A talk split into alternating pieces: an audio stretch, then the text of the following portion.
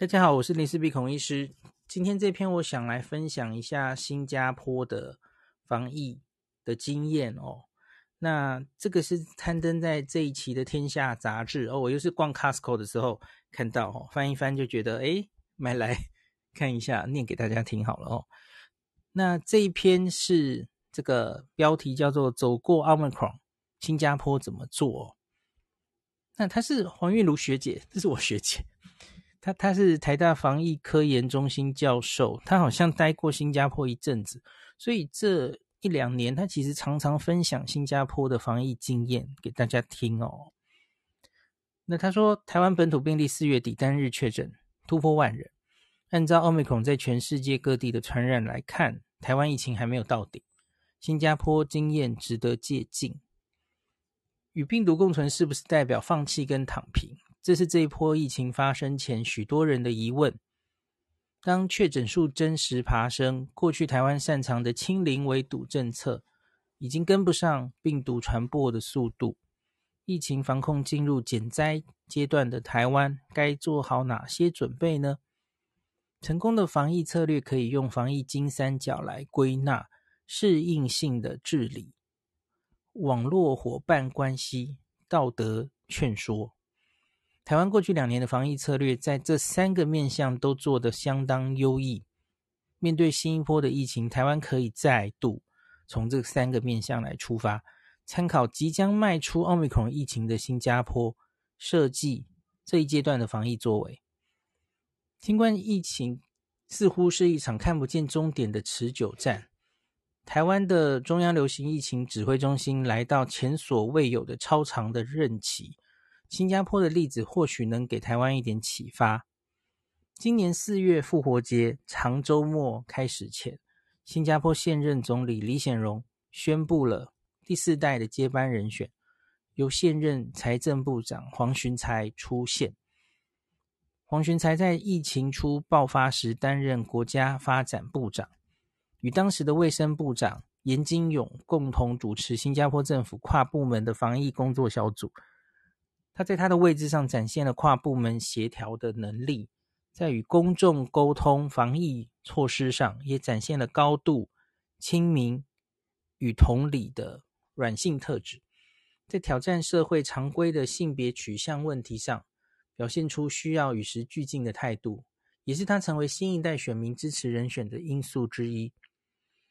黄循财与防疫小组带领新加坡走过了移工宿舍疫情。Delta Omicron 终于来到了全面开放边境与经济的这一天，这应该能带给台湾一点安慰吧？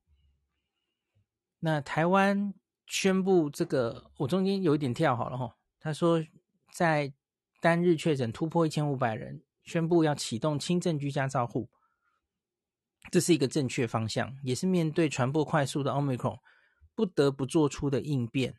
重点在落实以风险区分医疗照护所需的层级，以确保医疗量能可以留给中重症，将死亡率压到最低。这个我在节目上有讲过，来看这篇讲得更清楚一点哦。三个准则的分级照护，新加坡采取的是以健康准则一二三哈 （Protocols One Two Three） 作为整个。医疗照护系统的架构，以不同情境将民众分流，然后很简单，它就是三种状况哦。Protocol One，你自己觉得有明显症状哦，那你可以搭乘自用交通工具前往指定的公卫准备诊所，或选择有提供远距医疗的服务的诊所，由医师针对临床风险高低来判断处置的流程。如果是高风险，就是我们现在常常说的应该要给药的这群人嘛，吼。例如高龄长者、免疫功能低下、症状严重的民众，会以快筛还有 PCR 同时进行检测，吼，两个都做哦。那如果有严重症状，这个大家现在大概也很熟悉嘛，吼，胸痛、呼吸急促、持续发烧，会马上转介到医院进行照顾。那没有严重症状的人呢，那就回家一人一室隔离，等待 PCR 的结果，吼。那如果阳性确诊的话呢？卫生部会有专人联系你，决定下一步你是在家里康复，或是需要进入照护中心。如果检测是阴性，那诊所医师就继续提供照护。在家康复的阳性确诊者，除了没有接种或是未完全接种疫苗的八十岁以上长者及孕妇、三个月以下的婴儿、怀孕三十六周以上的孕妇，其他的人他是排除的哦，因为那些比较容，我刚刚念的都是容易重症的人群嘛哦，没有完整接种的八十岁以上长者跟孕妇哦，大概这样子哦，还有婴儿。那其他的人，你就是进入七十二小时的一人一室居家隔离。那你要做什么呢？你要每天监控你的体温跟血氧浓度。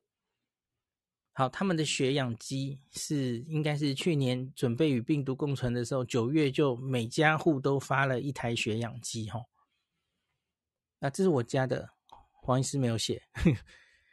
那如果有医疗需求，你可以联系原本确诊。当时你确诊的那个诊所医师哦，或远距医疗服务，那期满已经七十二小时了，你就再快筛自我检验，阴性的话，你就可以恢复正常生活。我跟大家讲过了嘛，吼，新加坡的确诊者很猛哦，是搁在七十二小时，七十二小时之后，你快筛阴，你其实就可以出来了哦。阳性的话，你就继续居家隔离，快筛直到阴性为止哦。那我有跟他讲，他们其实也有一个极限哦，就是有打疫苗的人的话，那你反正七天就可以放出来。那没打满疫苗，那就是十四天隔离，这整个你确诊之后的隔离。所以他们一样有分哦，就是疫苗打满的人，让你可以隔离少久，隔离短一点哦，就是让大家有打疫苗的这种动力，这样子哦。那在家康复的确诊者需要经由加密简讯上传你个人数位足迹以及家户成员资料，那就是密切接触者嘛，吼。作为密切接触者判断的依据，被通报的家户成员会在四十八小时之内接到健康风险通知，进入下一阶段的自我管理，那就是第就 Protocol 三。准备走 Protocol 三，也就是我们的密接，就是我们最近有打疫苗的人会进入零加七的那种人，哦，原本的三加四哦。那低风险者会先以快筛检测，然后阳性就进入，呃，这这里讲的是那个密接者了，哈。快筛检测阳性就进入准则二，等一下要讲的准则二，哈。那二十四小时内会接到手机简讯通知，同样你就是上传个人及家户成员资料，作为密切者判断的依据。因为已经没有时间做疫调了，当然都是靠民众自己通报。我们现在应该也是走这个方向，没有错嘛？吼，好，那我们来讲 Protocol Two 了。哈，准则二：自觉无症状或是只是有轻微症状的低风险民众。所以大家有没有看清楚？不一样哦。那个走准则二哈，没有症状或是很轻微症状的低风险民众，那必须立即停止所有的社交活动以及上班上学，以检测阳性当日起算为第一天，进入七十二小时的居家隔离期哈，也是抓七十二小时。那期满以快筛自我检验，阴性就恢复正常。阳性继续居家，一样是那个七天跟十四天，这个跟 Protocol One 是一样的吼。那当然，你假如在隔离期间发现症状加剧了吼，那你当然就是直接跳往 Protocol One 去准备就医的流程吼。那新加坡政府是特别建议一岁以下的幼儿、十二岁以下有任何会影响心肺脑功能的先天性疾病或是高血压、糖尿病的儿童。七十岁以上长者、怀孕妇女、洗肾病患、艾滋病毒感染者、接受器官移植者、癌症病患，使用任何这个会减低免疫功能的药物，那或是过去六个月你曾经因为任何心肺、肝肾、脑疾病而住院的治疗者，就算你是无症状、无症状感染者，你还是需要就医吼。刚刚念的那一长串其实就是重症风险因子啊，吼。好，准则三就是密接者了哈。密切接触者，或是你接到了一个健康风险通知的民众，可能是足迹有重叠什么吧？吼，那你要进行五天的自我快筛检测，五天，吼。那接到通知的二十四小时内，你就做第一次快筛。那当然，假如你就阳性了，你就走刚刚的准则二去了吧，因为你就是无症状感染者嘛，吼。好，那。假如有症状，就是进入准则一这样子哈。那这五天内，每天出门前，你假如要出门的话，你必须在距离上一次快筛二十四小时之内再次快筛，就是每天都要要出门就做快筛哈。那到第五天快筛阴性就可以解除了哈，所以他们是只有五天而已哈。好，那以上说的这个三阶段的设计，清楚对民众及公卫诊所进行沟通。让处理流程在三个情境之间动态接轨。那我不是很确定他们变成这个是不是一步到位哈？因为我们我们其实就是滚动式调整，然后一直变一直变，对不对？呃，可是新加坡是不是从头就已经想好了，就是采取这样子的三个 protocol，然后就一直做到现在？我不是很确定哦。嗯，他说台湾也可以参考。由普及的基层诊所来进行第一线分流，我觉得这非常对哦。基层诊所本来就应该加入这一次的呃整个新冠的防疫啊，特别是九十九点七 percent 的人都是轻症跟无症状，基层诊所当然应该要负起一定的功能哦。你不可能让这些人所有人都来挤到急诊来大医院，这样很奇怪嘛，吼。不一定要硬性透过卫生局框列才能转介，以减少因为行政流程时间差而无法配合临床病程演变的憾事。好，下一段是社交距离 APP 加快筛。新加坡成功的执行风险分流，有几个配套措施是整个流程的亮点。首先，数位足迹 APP，我不知道我们的呃社交距离 APP 有没有类似的功能哦。它叫做 Trace Together，成为帮助决定密切接触者的利器，作为家户成员通报之外的疫调根据哦，应该蛮类似我们的这个哦。在 Omicron 的疫情之后，除非有明显的重大群聚，新加坡不再公布确诊者造访的公共场所足迹，其实跟我们一样嘛哦。疫调从初始的巨细靡遗的传播链监测，到改以个人为中心的数位足迹连接框列。也使得公卫系统不至于崩溃。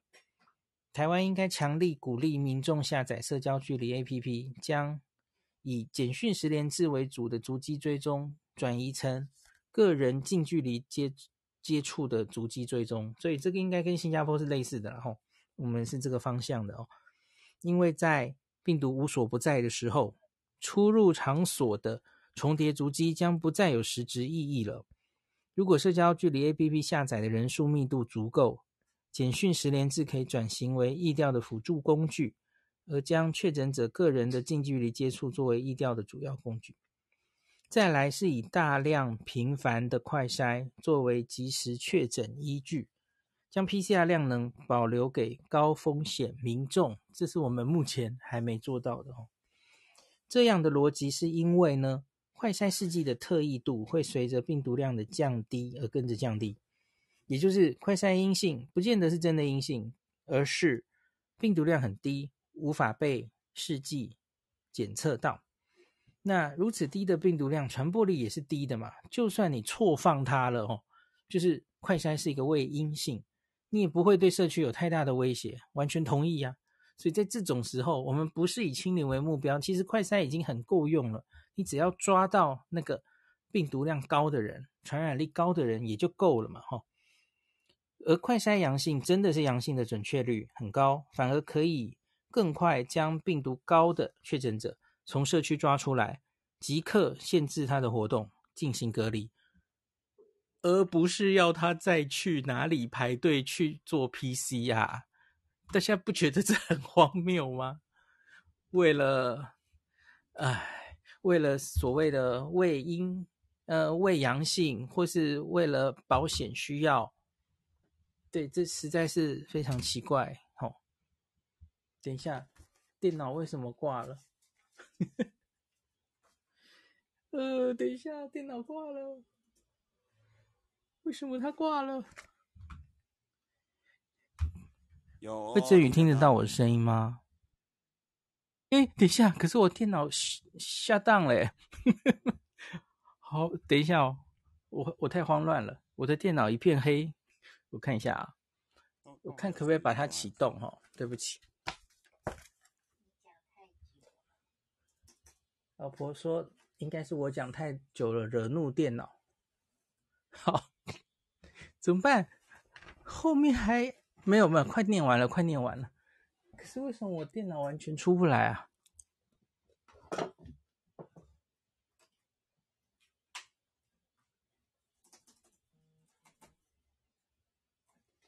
有有有有，还有声音吗？好妙哦！这样的话怎么结束啊？哦，回来了，吓死我了！刚不知道发生什么事。好，回来回来，继续继续，差点开天窗了。好，快了快了。新加坡设置了许多领取快筛试剂的贩卖机。等一下。是领取还是贩卖啊？差很多诶。也鼓励各个公司组织提供员工免费的快筛试剂。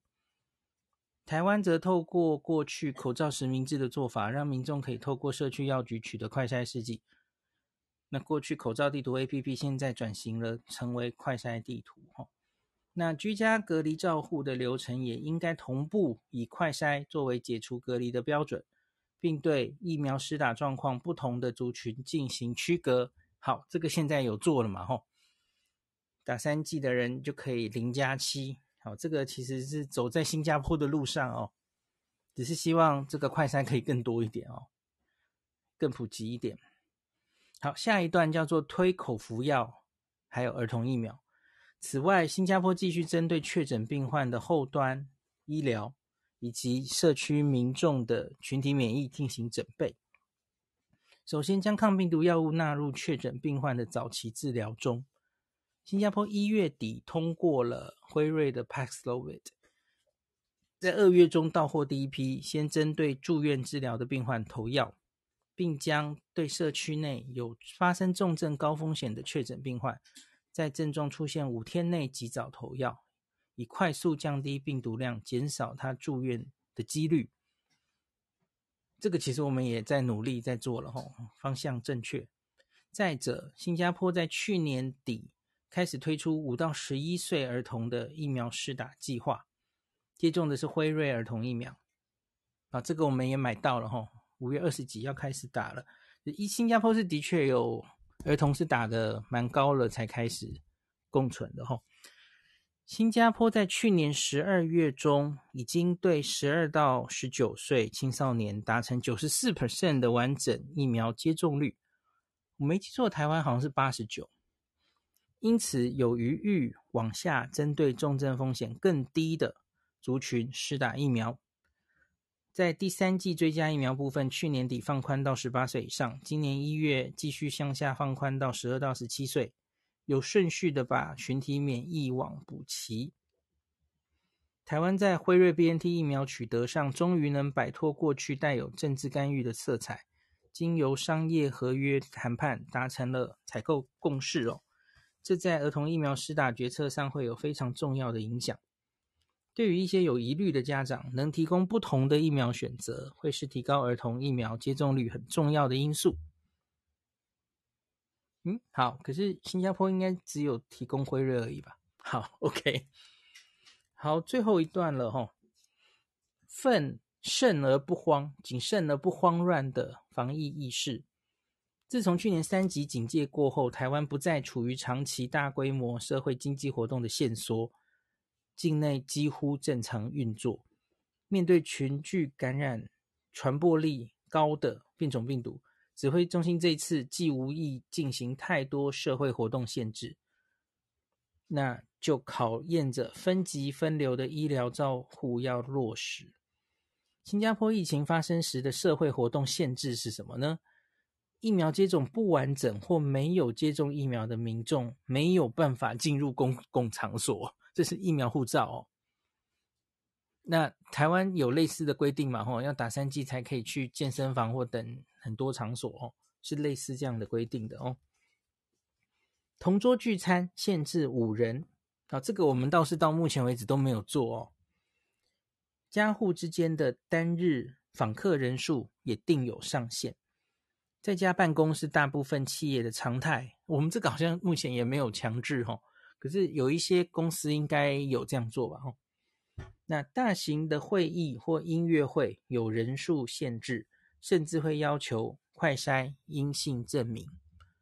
好，他们是从政府做这件事，可是台湾这次其实就是好像都没做什么政府方面的规定。可可是我我发现好像民间自动会限缩，大家应该有发现过吧？哦，民众自己减少餐厅内用，然后。在一些公众聚会，什么音乐会，什么自动都停办延期，吼，这个不用政府说，大家就自己做了。那虽然我们无法得知，若没有这些限制，这波疫情的走向是否会有所不同。不过，能让台湾思考的是，在没有这些活动的限缩之下，我们的 Omicron 疫情走向会是如何？或许能借由科学模型模拟分析。来决定要如何对台湾社会活动进行限制。按这样，按照新加坡的经验，疫情从去年十二月底开始，大概走了四个月。他们其实也很像丘陵哦，就有点像纽西兰哦，是一个平坦的丘陵，上面有一个高原的感觉，而不是像高山哦，不像铁塔哦。那他们十二月底大概走了四个月，确诊人数在二月底达到高峰，那在四四月底会降到低点。那台湾正在欧米孔疫情的起头，如果新加坡的经验能让我们有所参考，那么即将要能看到隧道底的光了。哦，我好久没听到这句话了。看到隧道底的光，那阿中就要去选举了。没事，我又开玩笑了。我在全民防疫意识上，我们在全民防疫意识上，应该要保持着谨慎不恐慌的态度，做到身为公民能尽的最大责任，完整接种疫苗。根据个人风险评估，是否需要暂时降低不必要的社交活动频率。你其实是可以自己决定的嘛，吼！保持良好个人卫生习惯，将快筛融入生活的常规之中，哦，多准备一些快筛。比方说，你要去见一个高高危险族群，呃，回去回家见妈妈或怎么样，哦，是不是之前先做个快筛，类似这样，然后。新加坡卫生部长王以康在二月下旬对全体医疗人员发了一封信。大意是感谢大家过去长期的努力，卫生部对于医疗人员的支持将会持续下去，继续向大众宣导轻症在家康复的处置，降低医疗的负债。他并表示，新加坡的这波疫情即将看到确诊数下降的趋势，请大家再支撑一段时间。如果这是面对新冠肺炎的必经之路，就让我们团结从容向前。指挥中心的防疫治理架构，请再继续忍耐到底，让细节掌握掌控权回归医疗专业，在社区落实分级分流的转诊，避免让公卫行政端成为瓶颈，扩大利用快筛作为社区防疫的工具，赋权给台湾高防疫意识水准的民众，加快病毒药物以及疫苗的准备。那其实就是自主防疫，对吧？王以康信件最后一段话非常激励人心。回归正常已经不是看不看得见隧道的光了，而是已经就快要掌握在手中了。如果新加坡做得到，台湾没有道理做不到。我们只需要愿意从他山之石学习。我我自己觉得，台湾目前还没办法做。到的一件事就是，我们还很坚持一定要做到 PCR 的这件事，特别是他们的 Protocol Two 哦，Protocol Two 的那些多半是无症状或轻症的人，那我们还要这些人出来做 PCR，我相信这件事一定会有所改变的哦。我们现在已经让六十五岁以上可以 bypass 过这件事了哦。那那我觉得真的，假如这一点可以再改掉哈，就快筛阳就算阳，就开始在家里居家隔离的的五天，好，哎，不对，台湾现在还是七天，哦，那我觉得应该会，然后就是把你就是把新冠分成两类人嘛，有风险的跟没风险的人处理应该要完全不同，哈。有风险的还是要把所有的人力都在他们的照看上面，哈，要要经过仔细的评估，决定他应该在家里，还是你应该让他直接住院。哦，资源都应该要放在这些人身上，然后赶快给他药，哈。那此外的人其实就是自己照顾好自己啊，不要让，我觉得筛检站真的，唉。筛检站很好了哈，就是你看我们筛检站又把 PCR 量能冲到十一万去了哦，那数字又越来越高哈。可是我总觉得这已经不是现阶段最重要的事情了哈。这些 PCR 量能还有这些医护人员裁剪全部都是量能，医疗量能非常重要的医疗量能，要耗在这些轻症无症状为主的人身上多久呢？嗯。哦，我不知道啦。我我希望就是新加坡等于是这个三的 protocol 的政策一次到位哈，然后清除，然后跟民众沟通，我们就是要这样干了哈。那不像我们好像这个朝令夕改哦，不要说朝令夕改，今天说的明天就改了，然后就觉得就是到那个。真的，最后政策中间好像有十几道关卡一样哦，然后没有人搞得清楚现在到哪里了哦。这个其实会造成民众很很不安的诶，真的会很不安的哦。好，今天就讲到这里，感谢您收听今天的林氏璧孔医师的新冠病毒讨论会。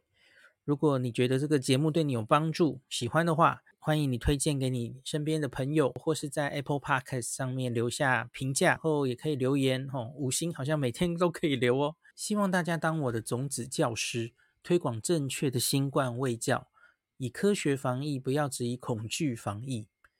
行有余力的话，欢迎您赞助林氏璧孔医师喝杯咖啡，让我可以在这个纷乱的时代继续分享知识。努力做正确的新冠相关卫教。如果你想看到更多孔医师分享的新冠疫情相关资讯，或是林氏必发的日本旅游资讯，欢迎你加入脸书上的日本自助旅游中毒者粉丝专业。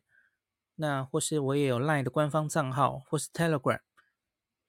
那这一些连接都在 Pocket 前面的我的电子名片里面，可以在一个页面就看到我所有的发声管道，都欢迎您加入。那我们就下一集再见喽。